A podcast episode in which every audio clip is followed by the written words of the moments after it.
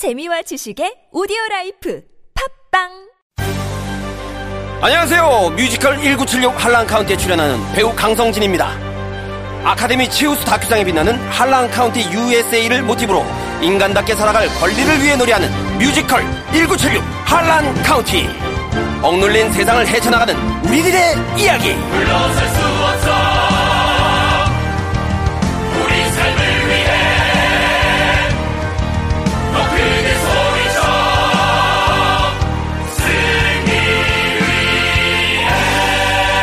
2019년 1월 11일부터 27일까지 부산 영화의 전당에서 만나요.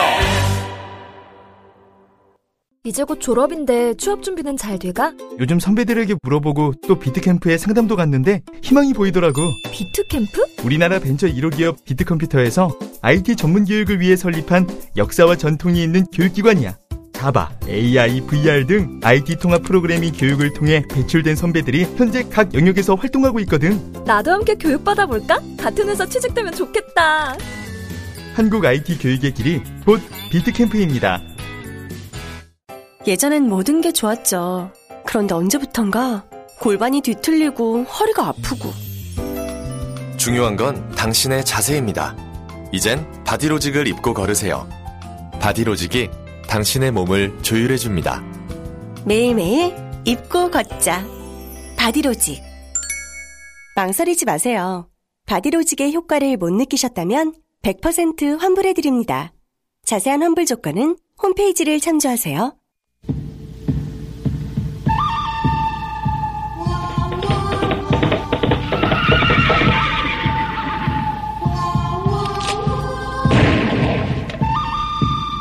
황해 문화인포. 예. 매주 금요일 날 시간이었는데 월요일로 옮겼습니다. 사회부터. 어, 다른 정당의 예, 코너들도 다 요일 재배정을 했는데 어, 우나이퍼 우상호 의원 나오셨습니다. 안녕하십니까? 네, 안녕하세요. 예, 월요일 날 나오시니까 어때요? 어, 이게 좀 낯서네요. 뭐 좀 정리하는 느낌이 안 들고 새해 네. 저기 뭐요 월요일이니까 이걸 뭐 일주일을 예, 예고를 해야 되나 어떻게 해야 되나 지금. 이제 월요일 날 얘기하고 계속 일주일 내내 두드려 맞는 거죠. 다른 정당에 의해서. 아, 그 용도구나. 예. 어, 여당이니까 어쩔 수 없잖아요. 예, 예. 예. 지난주 금요일 날 우나이퍼 안 한다고 네. 문자 많이 왔어요. 아, 그래요? 왜 안 하냐. 네. 예. 그래서 뭐 없앴다고 그랬습니다, 저희가. 자, 어, 연말 연시여 가지고 사건들이 제법 많았습니다. 네네. 예, 예. 제일 시, 제가 경험한 것 중에 이렇게 연말 연시에 그러니까요. 이 정쟁이 이렇게 계속된 경우가 거의 없었어요. 보통 연말에는 되게 이제 마무리하는데. 그런데 이런 이런 건 있었죠. 가령 예산을 예. 31일 날뭐 차수를 바꿔서 1월 1일 새벽에 한 적은 있는데 이렇게 무슨 정쟁성 운영위원회를 처음인 것 같아요. 1월 1일 아침까지 한 거는 예, 12월 31일 날 해서 너무 해를 넘기는 거 이런 거 처음인 것 같아요. 예. 예, 처음인데 마지막이었으면 좋겠어요. 아 이게 뭡니까? 그 건이 이제 어 김태우 수사관이 얘기했던 사, 민간인 사찰 혹은 뭐 탄압 블랙리스트 이런 건이지 않습니까? 네. 국회 운영이 어, 좀 지나긴 했는데 총평하자면요. 뭐 나경원 원내대표와 자유한국당의 완패, 그다음에 임종석 조국 홍영표의 완승. 저는 그렇게 봅니다. 완승한 사람이 많네요. 어 이제 한 집단이니까 여기가 홍영표 선배는 더군다나 또 사회를 보셨잖아요. 정말 예. 잘 보시더라고. 예. 그러니까 여당 입장에서는 굉장히 만족스러운 진행이었어요. 네. 근데 실제로 제, 제일 중요한 건 이건 역시 진실의 승리예요. 만약에 실제로 이 정권이 김태우 그 전 수사관이 말한 그런 행위를 했다면 네. 그날 뭐 완전히 사과하고 사퇴하겠다고 하고 뭐 그런 날이죠. 근데 네.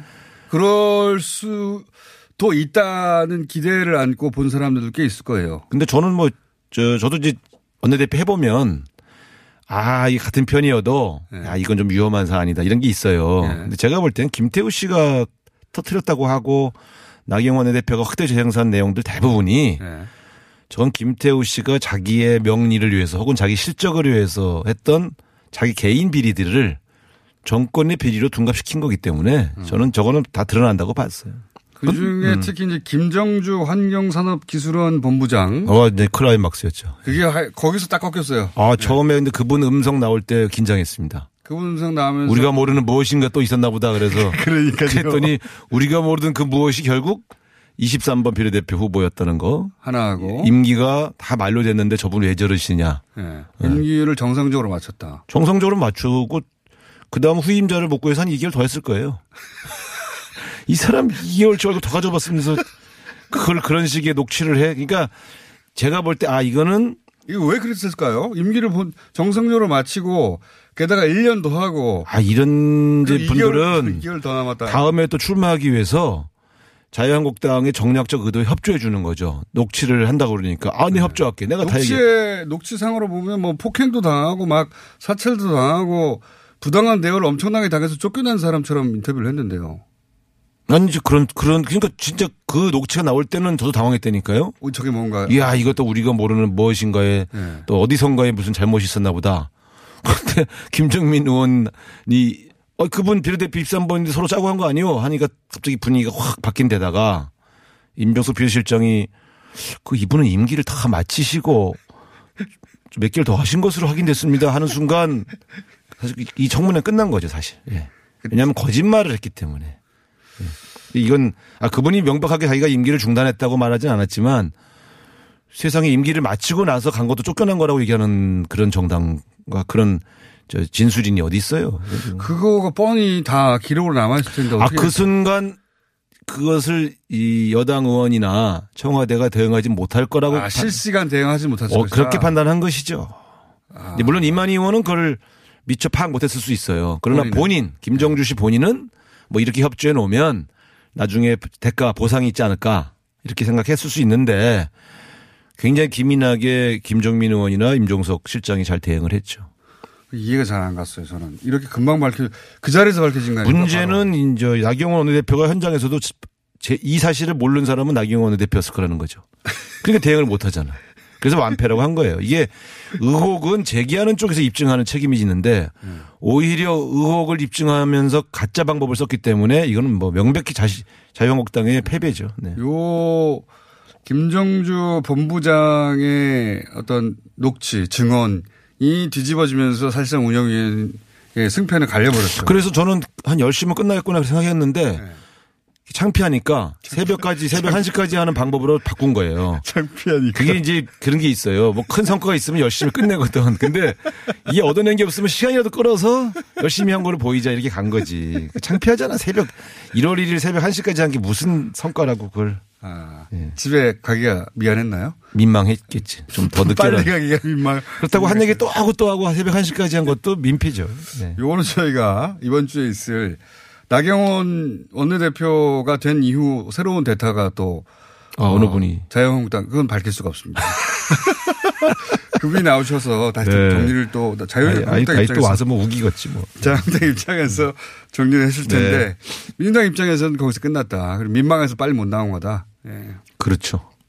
네. 그렇게 보시는 것이고 말 나온 김에 나경원 대표의 한 달은 어떻게 평가하십니까? 글쎄요, 그, 이제 사실은 그 운영위원회 소집을 대통령에서 받아낸 것은 큰 성과입니다. 그렇죠. 그 자체는 그 자체로 성과예요. 민정수석도 나오게 하고 10년 예, 만에. 그럼요. 근데 그거를 제대로 요리하지 못한 걸 보면 이제 조금 그 전체적인 측면에서 보면은 좀 그, 이 실책이 더 많았다. 첫 번째 작품이었는데요. 예, 예. 그리고 이제. 그때 나경원 원내대표의 말이 너무 이렇게 몰상식했어요. 그 양도구육, 양도구육 이런 말은 원래 하는 거 아니에요. 그건 바로 면전에서 네. 그 양의 탈을 쓴 그 개, 늑대 이런 소리 아니에요. 근데 그런 얘기는 그렇죠. 양고기를 판다고 하는 개고기를 팔았다는 거죠. 어쨌든 예. 그러니까 얼굴은 양 양의 탈을 썼지만 네. 실제로 너는 개다, 늑대다 이 소리인데 아 그런 얘기는 네. 그렇게 안 하죠. 그 보통 대변인들은 써도 당 지도부는 안 쓰거든요. 그만큼 자신이 있었다는 거 아닙니까? 또 너무 이건 너무 오바다 이렇게 봤는데 그 제가 볼 땐 너무 그 정쟁 일변도로 가는 것 그건 별로 썩 좋은 건 아닙니다. 제가 같이 남가요 했던 파트너라 네. 더 심하게 말할 수도 있지만 꼭 참는 건데 좀 이제 이 강약 고조를 좀 조절하실 필요가 있다 이렇게 봐야죠. 알겠습니다. 본인도 어, 원내대표 선배로서 말하는데 그죠? 네. 야당 원내대표를 오래 하셨거든요. 예. 근데 이제 본인은 어떻게 했을지 모르지만 이 운영위원회에서 성과를 얻지 못한 것이 굉장히 내상이 깊은 건데 예. 본인은 내상 입은 거는 생각을 안 하고 그걸 얻어낸 것이 성과다라고 하는 생각될 때문에 더 지금 드라이브를 걸, 그 계속 만회해야 되니까요. 원내대표를 해보셨으니까 야당에 네, 네. 어, 원내대표로 해서 이런 이벤트를 끌어내는데 그게 성과 대신에 오히려 타격이 됐어요. 그러면 원내대표는 어떤 내생을 입습니까? 당내에서. 어, 힘들어요, 좀. 어, 의원들의 중지를 모으기 지지자들이. 예. 야, 이러려고 했냐, 이렇게 비판이 오면 죽으라고 고생해서 뭔가를 만들어냈는데 네. 좋은 평가를 받지 못하면 힘들죠. 위축됩니까? 위축되죠. 예. 근데 이분은 위축될 뿐이 아니에요. 이분은 성과를 중심으로 머릿속에 예, 기억하실 분이기 때문에. 네. 자, 바로 이어서 김재호 수사관 사안이 끝나나 했더니 이제 신재민 전 사무관의 사안이 터졌습니다. 이 네. 사안은 어떻게 평가하십니까? 신- 제가 볼 때 김태우 수사관의 증언과 발언은 대부분 허위로 밝혀졌기 때문에 네.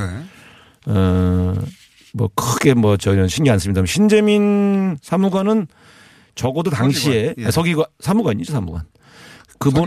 사무관입니다. 예. 4년차 아, 사무관. 사무관. 네, 오, 네, 네. 사무관이죠. 참. 네.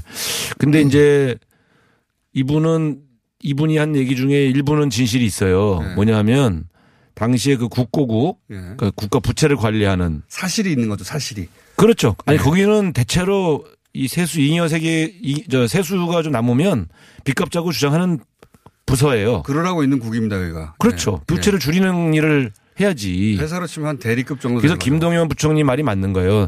너나 네 주변에 그몇 사람은 그것을 빚을 갚자고 했으니 네. 그런 진실 소신이 있을 수 있다. 예. 근데 네 소신이 그 국고국의 입장이 받아들이지 않았다고 해서 그게 국 정권 비리거나 예. 기재부 전체가 압력에 굴복한 거라고 얘기하는 것은 이해가 안 간다. 음. 그러니까 그 당시에 부족해서 그렇겠죠. 그 당시에 우리 여당도요. 예. 이 예산 국회만 되면 논쟁이 붙습니다. 우리 안에서도. 안에서도. 음. 자, 세금이 남았어. 예. 더 거쳤어. 어디다 쓸 거냐. 어디에 쓸 거냐. 예. 대개 기재부 공무원들은 추경으로 써서 그 다음에 뭔가 그 정부의 예. 그 어떤 목적을 달성하는 어떤 추가적인 재원으로 네. 활용하고 싶어 해요. 예. 기재부 안에서도 예. 국고국은 빚을 갚자고 하고 예. 정부는 그러니까 우리 저 여당은 지금 경제가 좀 어려우니까 예산 규모를 좀 키워서 확장적 제재 정책을 쓰자. 예. 좀 풀자는 거죠. 맞으면 돈을. 그 돈을 일부러 적자 재정을 하면서까지 풀어서 경기를 좀 살리자 이런 거죠. 근데 적자 재정이라는 게 그 적자 부채라는 거는 재정이 적자가 아니에요. 예. 세금이 더 거친 거예요. 그러니까 초과 세수가 나온 거죠. 네, 이번에. 네. 그러니까 여기는 적자 부채가 뭐냐 아니냐는 건 헷갈리니까 들어보실 필요가 없고 네. 본질은 세금이 더 거쳤는데 14조가 예. 이걸 빚 가운데 쓸 거냐 아니면 더 풀 거냐 예. 요 논쟁밖에 없었어요. 예. 실제로. 네. 그러니까 쉽게 보시면 돼. 근데 이제 국고국은 빚을 갚자 그랬고 예. 일부라도. 그러라고 있는 국이에요, 여기가. 네. 근데 기재부는 그것을 그 다음 해에 예. 예, 소위 말하면 추경으로 쓰고 싶어 했던 거고 장관이랑 네. 그저 차관은 예. 정부 여당은 아예 본 예산에다가 좀 이 앞으로 예. 이저 자꾸 세이 잉여 저 초과 세수가 자꾸 남는 거는 너네가 세수 추계를 잘못한 거 아니냐. 네. 자꾸 그렇게 하지 말고 아예 확장적 예산을 편성해라 음, 음. 하는 게 이제 우리 입장이고 아하. 여당 이건 삼 삼각 경 공방이 벌어졌던 사안이에요. 예. 신재민 씨가 이거 다 알 리가 없습니다. 그렇죠. 네. 본인은 그런 논의에 그러니까 이분은 자기가 알 수 없는 얘기까지를 해석을 해서 예. 박근혜 때의 빚을 유지하려고 했다. 그러니까 신재민 씨가 정책적 판단에 대해서 의견을 얘기하는 건 있을 수 있어요. 그렇죠. 근데 거기서 멈췄다면 아무도 관심을 안 가졌겠죠. 음, 왜냐면은 맞아요. 5급 사무관 퇴사로 치면은 대리가 자기 네. 부서의 주장을 가지고 네. 우리 그룹의 전체 판단이 잘못됐다고 말하면 누가 관심 가집니까? 몰라서 그- 그런다고 그런 하지. 그런 비유가 비유가 아주 적절했어요. 네. 비가 그런 거거든요. 네. 지금 회사 그룹에 있는데 네. 어, 계열사에 네. 대리가 아 이거 회계 담당인데 네. 이거 이거 회사 인여금 있는데 이거 빚감대 씁시다. 그런데 회사에서 본사에서 아니야. 우리는 투자할 거야. 시설 뭐- 투자할 거야. 네. 그랬더니 저거 잘못됐다고. 그렇죠. 그렇게 대리가 말하면 사람들이 관심이 없어요. 예. 그 정도 사안인데 여기 해석이 붙습니다. 정치적 해석이. 음. 이거는 박근혜 전 정부를 모욕을 주기 위한 것이다. 아니 이제 부채 비율을 더 유지하려고 했다는 건데 그렇죠. 더 이- 이게 말이 안 되는. 말이 안 되는 게 우리가 노무현 대통령 말기에 빚이 한 230조 정도예요. 국가 부채가. 예. 근데 이명박 박근혜 두 정부를 거치면서 이게 660조, 700조 가깝게 올- 늘어났거든요. 예. 그러니까 지금 700조 정도의 규모라면 설사 이분이 말한 빚을 예. 갚거나 안 갚거나 0.12% 차이예요. 티가 안 나요. 그러니까 이게 뭐 빚이 더 늘린다. 0.12% 늘었는지 안 늘었는지 국민이 어떻게 합니까? 알 수도 없어요. 그래서 그걸 네. 이 사람이 그 목적, 그 토론의 그 결과를 가지고 박근혜 정부의 빚을 늘리려고라고 하는. 그 해석. 정치적 해석. 그게 잘못이야. 그러니까 그때 당시에 이런 논쟁이 있었다는 것을 얘기한 것은 나는 진실이라고 봐요. 근데 네.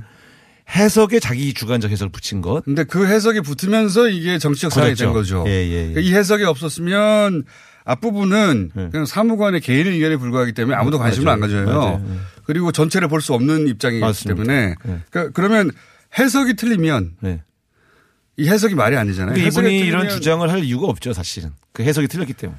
해석이 틀리면 이게 언론에 보도할 까면 안 되는 거죠. 저는 뭐 개인적으로 그렇게 네. 맞습니다. 보는데 네. 그러면 이 여당 입장에서 이 사안은 그러면 끝난 겁니까? 이것도 역시? 제가 볼 때 이제 이 문제는 더군다나 본인이 자살 시도까지 했는데 네. 이걸 정치권에서 계속 뭐 밝히자 어쩌 떠드는 것 자체가 저는 이거는 김태우 감찰반 소, 소동만큼도 못하던 사안이라고 봐요. 예. 이미 네. 본인이 그 이상의 더 추가적인 문제 제기를 하고 있지 않고 더군다나 이분의 지- 저 직계 상사인 김동연 부총리의 글에 다 진실이 담겨 있어요. 니네 파트가 그렇게 주장했던 것도 사실이고 네가 그렇게 소신있고 있는 것도 인정한다. 그러나 이건 저- 종합적으로 다 같이 고민해서 토론 끝에 결정한 건데 이걸 이렇게 네 소신이 봐야 되지 않았다고 해서 뭔가 잘못이라고 얘기하는 것은 좀 과하다. 이렇게 얘기한 것이 저는 굉장히 세련되게 타이를 하셨는데 네. 뭐 원래 고- 그렇게 말씀하신 거죠. 제가 볼 땐 그게 진실이라고 봐요. 이것도 그럼 끝난 사안이라고 보시는 저는 끝났기 때문에 이걸 가지고 뭐 더 상임위를 열어라 뭘 해라. 지금 그러면 그분 병원에 있는데 그분을 어떻게 상임위에 출- 출석시킵니까? 그- 그럴 수도 없잖아요. 그러니까 제가 볼 때는 더 이상 연말 연시의 이 정쟁 이거 좀 그만하고 이제 좀 민생 좀 챙기시는 대로 나오시길 바랍니다. 네. 유시민 노무현 이사장, 노무현 재단 이사장의 알릴레오. 예. 저는 내용을 떠나 제목은 잘못 정했다고 보는데. 디스를 악의- 한 아- 군데는 해야죠. 악의 정보다 난 거 아니에요? 악의 정보다. 악의 정보는 낫죠? 의원님이 하신 악의 아니 정보는. 예. 이게, 이게 내가 보니까 이게 쌍으로 알릴레오 고칠레오 뭐 이렇게 그 그렇죠. 네오 시스테 저 시리즈로 간 것 같아. 갈릴레오에서 나와서. 이게 술. 먹다 정한 거야 이름 이거. 어쨌든 근데 이제 제목은 널리 알려졌고 그렇죠. 실제 네. 그 예상보다 훨씬 높은 조회수와 아. 엄청난 어, 구독자 수. 예. 왜 이렇게까지 뜨겁다고 보십니까? 아 적어도 지난 한 15년 사이에 그래도 우리나라의 대표 논객 그렇죠. 하면 네. 특히 진보계에서는 그 정치권 출신의 최고의 대표 논객은 누가 봐도 유시민. 예. 예. 그 다음이 우사, 우상호죠. 슬쩍 끼워놓고. 근데 우상호 의원은 몰랐어요, 이- 사람들. 아, 그러니까. 뉴스 공장을 통해서 이 발견된 대표. 논객의 등장. 예. 이거는 이제 잘 아시겠습니다만 어디나 예. 대표 선수의 등장은 사람들을 흥분시키죠. 야, 뭐라고 말을 지켜보자. 근데 그 자체만으로는 그, 그거 이상의 이제 반응이다. 그러니까 그 이상의 의미를 해석해 달라는 거죠. 거기까지는 다 아는 얘기고요. 네. 다 아는 얘기였나요? 그 왜 이렇게까지 뜨겁냐. 그 중에 이런 대목도 있는 것 같아요. 그러니까, 어, 유시민이라고 하는 대표 논객, 대표 시사평론가, 대표 지식인의 등판 그 자체로도 화제긴 하나 여기에 사람들의 어떤 그 결핍, 갈증 혹은 염원이 담겨 있는데 그 중에 하나가 뭐냐면 대선 후보군이 이제 여당에 점점점 많은 사람, 그러니까 뭐 안희정 지사를 필두로 해서 많은 사람이 상처를 입었는데 유시민이라고 하는 대안을 사람들이 이렇게 바라보는 게 담겨 있는 게 아닌가. 꼭 대선 후보 문제는 저는 조금 아닌 것 같고요. 아직은. 그러니까 그, 그 직접 기대. 유- 그렇죠 기대라는 저는 거예요. 오히려 홍준표 전 대표가 나타나서 갑자기 이 유튜버를 점령했다. 예. 이렇게 보이는 것에 대해서 점령할 수가 없어요. 아니 아닌 것은 그렇게 보도가 되니까 예. 뭔가 우리 쪽의 대표 선수의 등장을 갈망하던 분들이 예. 홍준표 대표를 꺾을 수 있는 그렇죠. 대표 선수의 등장에 더 환호했다고 보고요. 그런 타이밍이 딱 절- 네. 절정했던 것도 맞고요. 그 이 대표 선수가 다음에 이제 정치 저 대통령으로 출마할 거냐 여부도 관심사지만 예. 꼭 그것 그- 때문에 더 들어온 그거 밑에? 깔려 있다는 거죠. 아 저변에. 예. 그게 이제 폭발력을 배가시키는 근데 본인이 이제 뭐 어떻게 할 거라고 보십니까? 그 저는 여러 번 말씀드렸습니다만은 본인이 안 본인이 안 한 이 정치는 본인이 안 한다면 안 하는 거예요. 어쩔 수 없이 너의 운명처럼 또 뭐가 다가오지 않겠냐. 예. 이렇게 말하는 분들이 많은데 그러기에는 여권 내에 잠재적 대선 후보들이 그렇게, 부족한 게 아닙니다. 네. 그런 측면에서 어, 많아지면 좋죠. 아, 더 좋죠. 여권 아, 입장에서. 저는 되게 기분이 좋아요. 이게 왜냐면 그래요? 유시민 선배 같은 분까지 등판해서 예. 장이 더 확대되면 전 더 조국 수석도 운영위에서 잘해서 갑자기 또 그렇게 거론하는 사람들도 있습니다. 조수석은 원래 인기가 좋았죠. 그렇긴 한데 한동안은 좀 어, 언론에 등장하지 않고 묻혀져 있다가 아, 네. 민정은 원래 저 가려져 있어야 되니까 예. 그날 등장해서 저는 뭐 또 옛날에 그 과거 좋아했던 많은 분들이 다시 또 이렇게 유심히 들여다볼 수 있는 기회가 그래서 되는 것 조국 수석도 잠재적인 후보군으로 아, 다시 그럼요. 좋죠. 들어온 게 아닌가. 네. 여당 입장에서는 좋죠. 이 조국 수석의 운영이 등판은 도움을 준 것이다. 아, 결과적으로는 저희에게 도움이 됐죠. 그러니까 그러니까요. 지금 조국 수석의 등장, 임종석 실장의 이제 귀- 당으로 귀한, 귀환이 확정적인 거죠 지금. 그건 뭐 확실합니다. 네. 비서실장 정도는 확실하죠. 저희가 그 정도는 알죠. 보도가 그렇게 많이 됐는데. 네. 그 다음에 이제 저 유시민 선배의 어떤 대표 농객의 등장 이런 것들이 저희로 보면 좀 뭔가 이렇게 지난 연말 10월, 11월, 12월 좀 밀리는 느낌이었던 네. 여건으로 보면 반가운 임종조 실장이 복귀해서 뭐 총선 나가겠습니다만 위상도 달라졌잖아요. 네. 사실은 네. 어느 정도 급으로 달라졌습니까? 대선 후보 여기도 잠재적 후보입니까? 군 중에 하나죠. 한 10명 정도 중에 하나라고 봐야죠. 음. 예. 그러면 이분도 나옵니까? 어딜요? 다음 대선 판이 아? 그거는 모르죠. 그거는 일단은 쉬고 싶다고 그러던데 네. 뭐좀 며칠 쉬 겠죠, 며칠. 아니요. 꽤 오래 쉴 거예요. 아 그래요? 예. 꽤 오래라는 건 몇 개월 정도 쉰다. 몇 최소한? 개월 더 쉴 수도 있어요. 그래요? 내년 총선 시즌이 시작. 아니 근데 이렇습니다. 이 비서실장까지 한 분이 네. 어디 지역구를 잡아서 지금 거기 이미 우리 국회의원이 있고 우리 위원장이 있는데 네. 그 지역에 사무실 내고 움직일 리는 없어요. 그럼 어떻게 나요? 대선 네? 비례로 나옵니까? 아니 당에서 이제 어떤 지역에 꼭 필요해서 네. 전략 등, 공천한다. 저, 등, 저 등장을 해달라고 요청을 해야 움직이지. 아, 나 이 자리 달라고 못한다? 그건 못하죠. 대통령 비서실장까지 하신 분이 역대 그런 분이 어디 있어? 그래서 그건 미리 임종석 막는 거 아니에요? 아니 아니 임- 그건 임종석 실장 정도는 그렇게 그 구차하게 하실 분이 아닙니다. 네. 전략 공천을 할 것이다, 아마. 아니 그건 당의 문제고 네. 어쨌든 당에서 필요해서 어디에 좀 출마해달라고 요청을 해야 움직이지 청와대 비서실장까지 하신 분이 뭐 어디 가서 이렇게 지역구 움직이고 악수하고 다니고 그럴 수는 없죠. 그렇다더라도 그러면 어떻게 다시 총선을 통해 복귀합니까? 자기가 직접 안 움직이면. 그건 내년 총선 가서 보시죠. 뭐 지금 뭐 1년 6개월 아주 곤란해졌네요, 그러니까 임정수석 비서. 곤란해진 건 아니죠. 본인은 이 정권의 초기에 안착과 성공에 도움을 줬, 줬고 좋은 평가 받는 것으로 크게 감사하고 있어요. 근데 정치인들은 원래 한 1년 노출 안 되면 잊혀지는데. 아 괜찮습니다. 그 정도 비중 있는 사람은 괜찮습니다. 괜찮- 괜찮아요? 미리 차단하는 거 아니에요? 나오지 말라고? 아니에요. 여기, 여기 뉴스공장에 한번 초대하세요. 본인 입을 한번 들어보세요. 마지막으로 요 질문만 하고 끝낼게요. 이제 자유한국당 당권, 이거 굉장히 중요하잖아요. 네. 자유한국당 입장에서 보수 진영에서는 결국 누가 당권을 지냐에 따라서 올해 내내 어떻게 되느냐 그리고 다음 총선 대선까지 이어지는 건데 누가 당권을 집니까? 그러니까 이제 이게 이번 주 다음 주 사이에 벌어질 가장 관심 있는 정치 토픽인데요. 친박 진영이 지난번 나경원 원내대표를 만들듯이 예. 총집결해서 제3의 인물을 선택을 하면 유리하죠 그분이. 예. 바닥은 아직 친박 의원들 판이니까. 근데 예를 들어 지금 들리는 말로는 그렇게 결집하는 것 같지도 않다는 거예요. 어. 그래서 예를 들어 친박이 민 후보가 당권을 잡게 되면 정계 개편은 소폭으로 이루어질 수밖에 없고요. 예.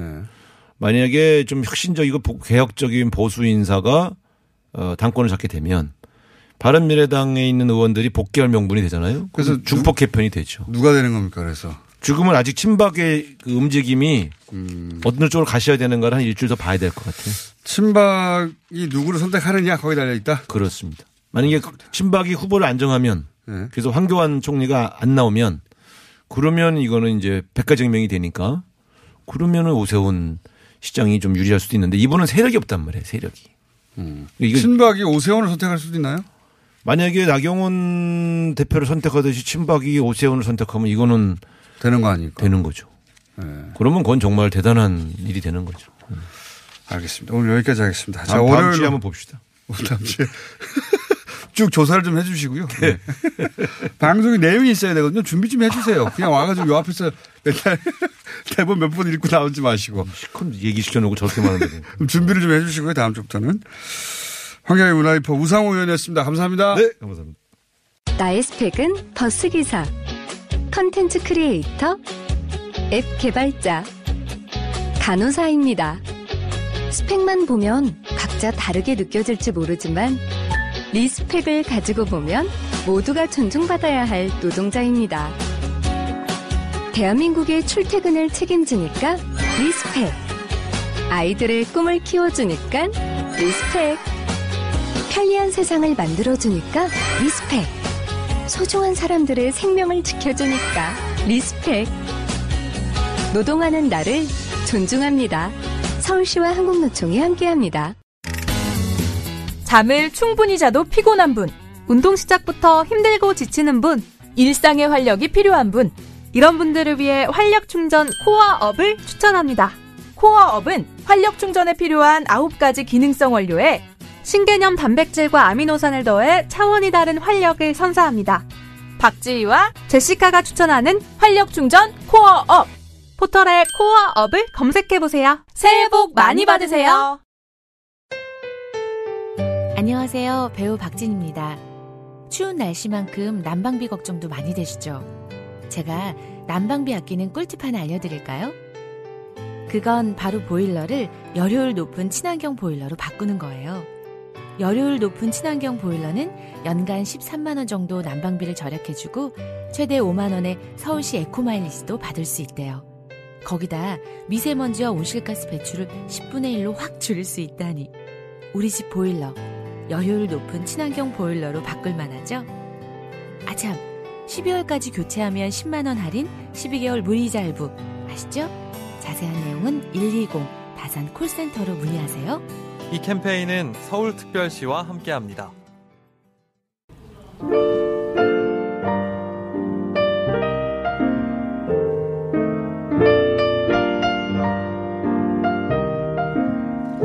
불 친절한 AS. 예. 오늘 2부에서 어, 아시안컵 얘기 쭉 들었는데 아시안컵을 59년간 우승 못한 것보다 더 충격적인 것은 한준희 의원이 공장장보다 두 살 어리다는 거. 아 그랬습니까? 아, 이 축구 이야기는 어, 매주 한 번 정도 아시안컵이 끝날 때까지는 해볼까 합니다. 예. 너무 오랫동안 우승을 못했어요. 어, 그리고 공장장님, 저는 지난 철도 행사 때 화물을 싣고 갔던 화물차, 어, 를 운행했는데, 그때 라디오를 듣고 갔어요. 근데 북측 관계자가 공장장을 알고 있었습니다. 공장장의 머리에 대해서. 그럴 수 있죠. 예. 그럼 인터뷰를 좀 해주십시오. 이 방송을 듣는 북한 예, 관계자 여러분 예, 질문 세 개만 드릴 테니까 예, 미리 드리고 저희랑 인터뷰 좀 해주세요. 의논 좀 해봐 주시기 바랍니다. 여기까지 하겠습니다.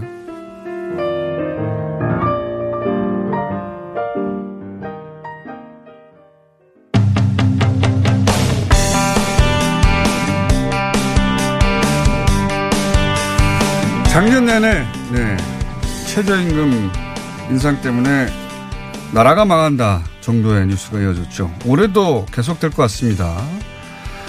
자, 그러면 최저임금 때문에 실제 고용은 어떻게 됐을까? 드디어 작년 한 해에 결과가 나왔으니까 작년 한 해를 기준으로 해서 최저임금이 고용에 미친 영향에 대해서 한번 전문가 모시고 얘기를 나눠볼까 합니다. 이 분야 최고 전문가입니다. 한국 노동사회연구원의 김유선 이사장님 나오셨습니다. 안녕하십니까? 네, 안녕하세요. 네. 자, 실제로는 이야기 말들은 많았는데 그게 우리 사회에 적용됐을 때 어떤 영향을 미칠까에 대해서는 한 해 분량의 통계가 없으니까 네. 얘기하는데 한계가 있었습니다. 네네. 근데 드디어 이제 어 이제 통계가 작년치가 네. 나오고 결과가 나왔으니까 이 얘기를 이제 본격적으로 해보려고 하는데 어 보수지 경제지들은 이거 때문에 망한다는 얘기 어마어마하게 많이 나왔어요. 네. 예, 많이 나왔습니다. 우선 작년 한 해의 통계를 보면 어떻습니까? 결과치를 보면. 작년 한 해 통계를 보면은 저기 뭐 보수 언론에서 얘기하듯이 네. 취업자 자체가 줄거나 한건 아니고요. 네. 과거에 비해서는 취업자 증가세가 둔화된 건 사실이거든요. 아, 숫자는 전체 숫자는 늘었지만 증가세 예, 예. 비율이 지- 늘었다. 예, 예. 예. 그런데 그 증가세 둔화된 게 최저임금이 뭐 대폭 인상됐다고 하던 작년부터가 아니고 예. 2014년 11월을 갖다 정점을 해서 그때부터 이미 감소하기 시작했어요.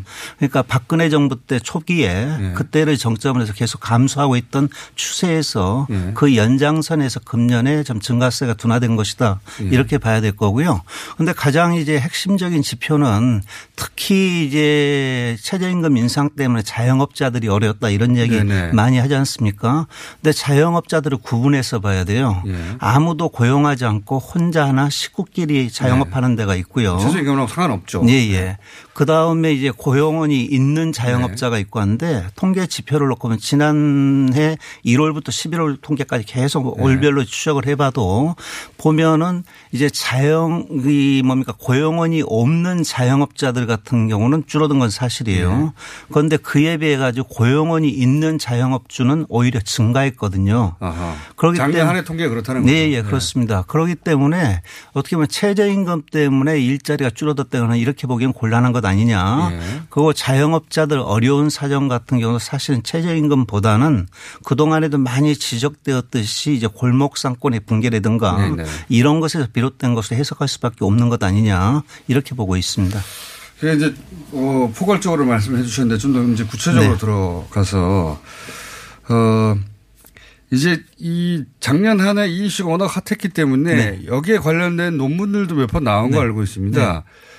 그 이 부분을 집중적으로 연구한 논문들의 결과는 어떻습니까? 지금까지 나온 건 딱 세 편이에요. 세 편이요? 예, 하나 최저임금과 이 고용 지표의 상관관계. 예, 예. 네. 그리고 다른 조건을 통제한 상태에서 예. 실제로 최저임금이 고용에 어떤 영향을 미쳤는가 이걸 분석한 논문이 현재까지 나온 건 세 편인데요. 아, 세 편밖에 안 나왔어요? 예, 네. 예.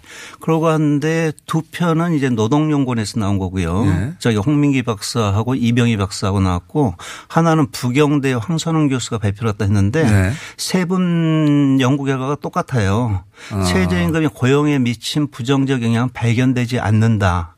이게 어. 세 분이 공통된 겁니다. 부정적인 영향이 발견되지 않는다는 건 최저임금이 인상되어서 고용이 실제 나빠졌다고 하는 증거를 아무리 찾아내도 없다. 네, 예, 아직까지 발견이 안 된다. 이겁니다. 네. 예. 발견이 안 된다는 학계에서는 그런 표현을 쓰는군요. 발견할 수가 없다. 예, 예. 뭐 그거는 뭐 예. 학계에서는 없다라고 단정할 수는 없고 우리가 연구하지 않은 다른 분야에 있을지 모르겠지만 내가 연구한 결과는 없다. 사실상 없다. 아니요. 그러니까 사실상 통계적으로 유의미한 영향을 미쳤다고 보이지가 않는다. 음. 요- 이렇게 보시면 될 것 같아요. 그게 지금 이 최저임금이 결국 그 고용을 떨어뜨려 가지고 경제 네. 활력을 떨어뜨리고 경제가 망한다 네. 이런 논리 순환 논리를 계속 얘기해 왔는데 네. 그런 증거가 없다는 말 아닙니까? 예, 예. 하나의 뭐 믿음이나 신념에서 비롯된 예. 그런 얘기로 좀 보입니다. 보수 경제지 입장에서는 그러니까 그런 통계나 그런 팩트가 없는데 네. 어 그럴 그래야만 한다. 네, 예, 예, 그렇습니다. 그래야만 한다. 예. 는 신념 하에 그런 것 그런 것처럼 보이는 사례들을 막 자기들끼리 모아가지고 이거라라고 내놓은 네. 거죠. 대표적인 게 작년 1월에도 상당히 언론에서 최저임금 다룬 기사가 많았는데요. 네. 그런데 작년, 재작년 이렇게 쭉 최근의 흐름을 보면 거의 경제지들이 주도를 했어요. 그렇죠. 예. 그러고 한데 이 경제지들이 주도했는데 한 경제신문을 놓고 작년 1월 같은 경우에는 사실 팩트를 다룰 만한 어떤 자료는 하나도 없는 상태인데 한 달 동안에 그 저기 뭡니까 신문사에서 발표한 최저임금 관련 기사 건수가 예. 한 530건인가 가 나와요. 한 언론사에서 예, 예. 최저임금만 예, 예. 일, 요거- 1월 달 한 달에 예, 예. 이건 어떻게 보면 하루에 한 20건 가까운 기사를 그렇죠. 쏟아냈다는 얘기인데 네. 이건 상당 부분 팩트 없이 그야말로 어디 가서 뭐 인터뷰를 했다든가 뭐 하는 이와 같은 걸로만 거의 기사를 풀었다는 얘기죠. 힘들지 않으십니까? 해서 네. 인터뷰해 가지고 힘들다 그러면 봐라 최저임금 때문에 힘들다 이런 네. 식이었죠. 네, 그것도 대부분 다 편의점일 겁니다. 그러니까요. 네. 편의점은 사실 그리고 그 당시는 최저임금이 오르기도 전이에요. 네, 예. 예. 최저임금이 오른다는 이야기죠. 네. 적용되기도 전이고 올해도 아직 적용되기 올해 적용되기 전에 작년에 이 얘기가 나왔던 것이고. 네, 예. 예. 근데 이제 이거를 근거를 가지고 반박하는 경우가 학계에서도 별로 없었고 네. 학계에서 별로 없었던 이유는 뭡니까? 아무래도 이제 이게 저기 뭡니까 실증 근거를 갖고 얘기를 갖다 해야 되는데 학계에서는 특히나 예, 예. 그러고 하는데 이제 작년에 막 도입이 되다 보니까 그 효과가 네. 작년 데이터로 곧바로 이렇게 나와지지가 않거든요. 음. 그리고 이제 지금도 작년 11월 통계까지밖에 나오지 않지 않았습니까? 네. 그러다 보니까 아무래도 그걸 갖다가 확인할 수 있는 자료의 부족이라든가 이런 음. 데서 비롯됐는데 아마 연초부터 이제 금년 들어오면은 조금씩 좀 논문 건수가 늘어나지 않을까 이렇게 보고 있습니다. 음. 그렇군요. 그러니까 학계에서는 뭐 이렇게 데이터나 통계를 들고 얘기해야 되는데 네, 그렇습니다. 그런 데이터가 없다 보니까 이렇게 적극적으로 나서지 않았고 예. 그렇다는 얘기는 거꾸로 언론들은 네. 작년 1월부터 네. 그렇게 학계가 그 근거할 만한 데이터가 없는데도 불구하고 네. 데이터 없이 여론을 만들어내려고 했던 네. 굉장히 정치적 의도를 가진 그런 기사들이 많이 쏟았다는 얘기잖아요. 예, 예. 역으로. 저희가 봐도 상당히 좀 의도적으로 또 어느 분이 표현했습니다. 한 놈만 패라는 식으로. 한 놈만 패라. 예. 보면은 최저임금에 대해서 어떻게 보면 좀 과도한 집중적인 공세가 좀 펼쳐졌다. 네. 이렇게 봅니다. 최저임금 하나로 모든 걸 다 설명할 수 없는데 네. 소득주도 성장을 최저임금으로 치환한 다음에 네. 최저임금이 제일 눈에 쉽게 들어오니까 네. 소득주도 성장 전체가 아니라 최저임금을 때림으로 해서 정부 네. 정책 전부가 잘못된 것으로 네. 그런 이미지를 만들어내는데 사실 성공했어요 거의. 예, 예. 저희가 봐도 저기 어떻게 보면 상당히 집요하게 공격을 폈고 그에 대해서 정부나 이른바 이제 진보 진영 또 내지는 노동계에서 제대로 못했죠. 대응하다 못했다 이렇게 봅니다. 이게 이제 보수지나 경제지는 1월 작년 1월부터 집요하게 1년 내내 그걸 때렸는데 네. 어 예를 들어서 이 진보 진영의 진보 매체들이 네. 이 최저임금이 고용에 미치는 영향에 대해서 기사하기 시작한 건 작년 하반기 다 늦어서거든요. 예. 굉장히 늦었어요 대응이 그죠? 예. 이건 어떤 요인이라고 보십니까? 어, 왜 그러니까 그랬을까요? 어떻게 보면은 프레임 싸움에서 졌다고 보고 예. 프레임 싸움에서 진 측면도 있고요. 그런데 그것 이전에 일정하게 좀 보수 언론 같은 경우 팩트가 맞냐 틀리냐 여부에 관계없이 관계없이. 일단 내놓고 본 그런 측면이 있었던 데 비해 아젠다를 딱 정하고 나왔죠. 네, 예. 그에 비해서 이제 진보 언론 내지는 학계 같은 경우에는 일단 팩트로 확인되지 않은 사실을 얘기하기는 좀 상당히 꺼릴 수밖에 없었던 측면 그게 맞물린 결과 아니냐 이렇게 봅니다. 저쪽에서는 팩트 없이 아젠다 설정하고 네. 막 밀어붙였고 네. 여기서는 아직 학계나 뭐 진보 매체에서는 아직 그만한 데이터가 없지 않느냐. 네. 그러니까 반론하기도 애매한 거죠. 예, 예, 예. 그런 사이 작년 한 해는 사실은 이 프레임이 선점 당했다. 예, 저희가 예. 봐도 그렇습니다. 선점 당해서 실제로 워낙 많은 보도량이 쏟아졌기 때문에 네. 그렇게 의도를 가지고 쏟아낸 측면, 아, 측뿐만 아니라 그런 뉴스를 너무 많이 접하다 보니 네. 중립지대에 있는 매체들도 네. 그냥 경제는 이 최저임금 인상 때문에 어려워진 거를 기정사실로 받아들여 버렸어요. 예, 그렇게 받아들인 측면도 있고요. 또 하나는 저희가 중고등학교 때 배운 교과서가 네. 이른바 수요 공급 곡선 이렇게 되지 않습니까? 예. 그래가지고 거기서 볼 때는 최저임금이나 임금이 오르면 고용이 감소한다는 것을 중고등학교 때 주로 배워요. 예, 예. 이 부분이. 그런데 거기서 이제 전제해야 될 부분은 이제 그러다 보니까 일반 국민들이 그런 프레임에 쉽게 말리는 측면이 그렇죠. 있다 이렇게 봐요. 직관적으로 이해하기 예, 예. 쉬운 주장이니까. 예, 그런데 그와 같은 이제 중고등학교 때 배운 수요 공급 곡선이나 이런 부분은 완전 경쟁 시장이라는 것을 가정할 때 얘기거든요. 음. 근데 현실의 노동 시장은 완전 경쟁 시장이 아니거든요. 음. 불안정 경쟁 시장이고 그러다 보니까 어떻게 보면은 최저임금이 오르면은 예. 불안정 경쟁 시장을 가정할 때 같은 경우는 지나치게 높게 오르면 부정적 영향을 미칠 수가 있지만은 고용에 그렇지 않은 경우에는 오히려 어 전에는 저임금 받을 바에는 사실 차라리 집에 있을래 이 러던 분이 최저임금이 오르면 또 일하러 나오는 노동 공급이 증가하는 아. 측면도 있고 하기 때문에 저 돈 받고 내가 무슨 일을 해? 예, 예. 생하다가 예, 예. 그러기 때문에 오히려 이제 일정 고용이 증가하는 측면이 있다. 이렇게 교과서에서도 얘기하는데 중고등학교 때 배운 교과서에서는 그런 얘기가 없거든요. 취업 시장에 나오는 사람 숫자가 많아지는군요. 네, 예, 그렇습니다. 음흠.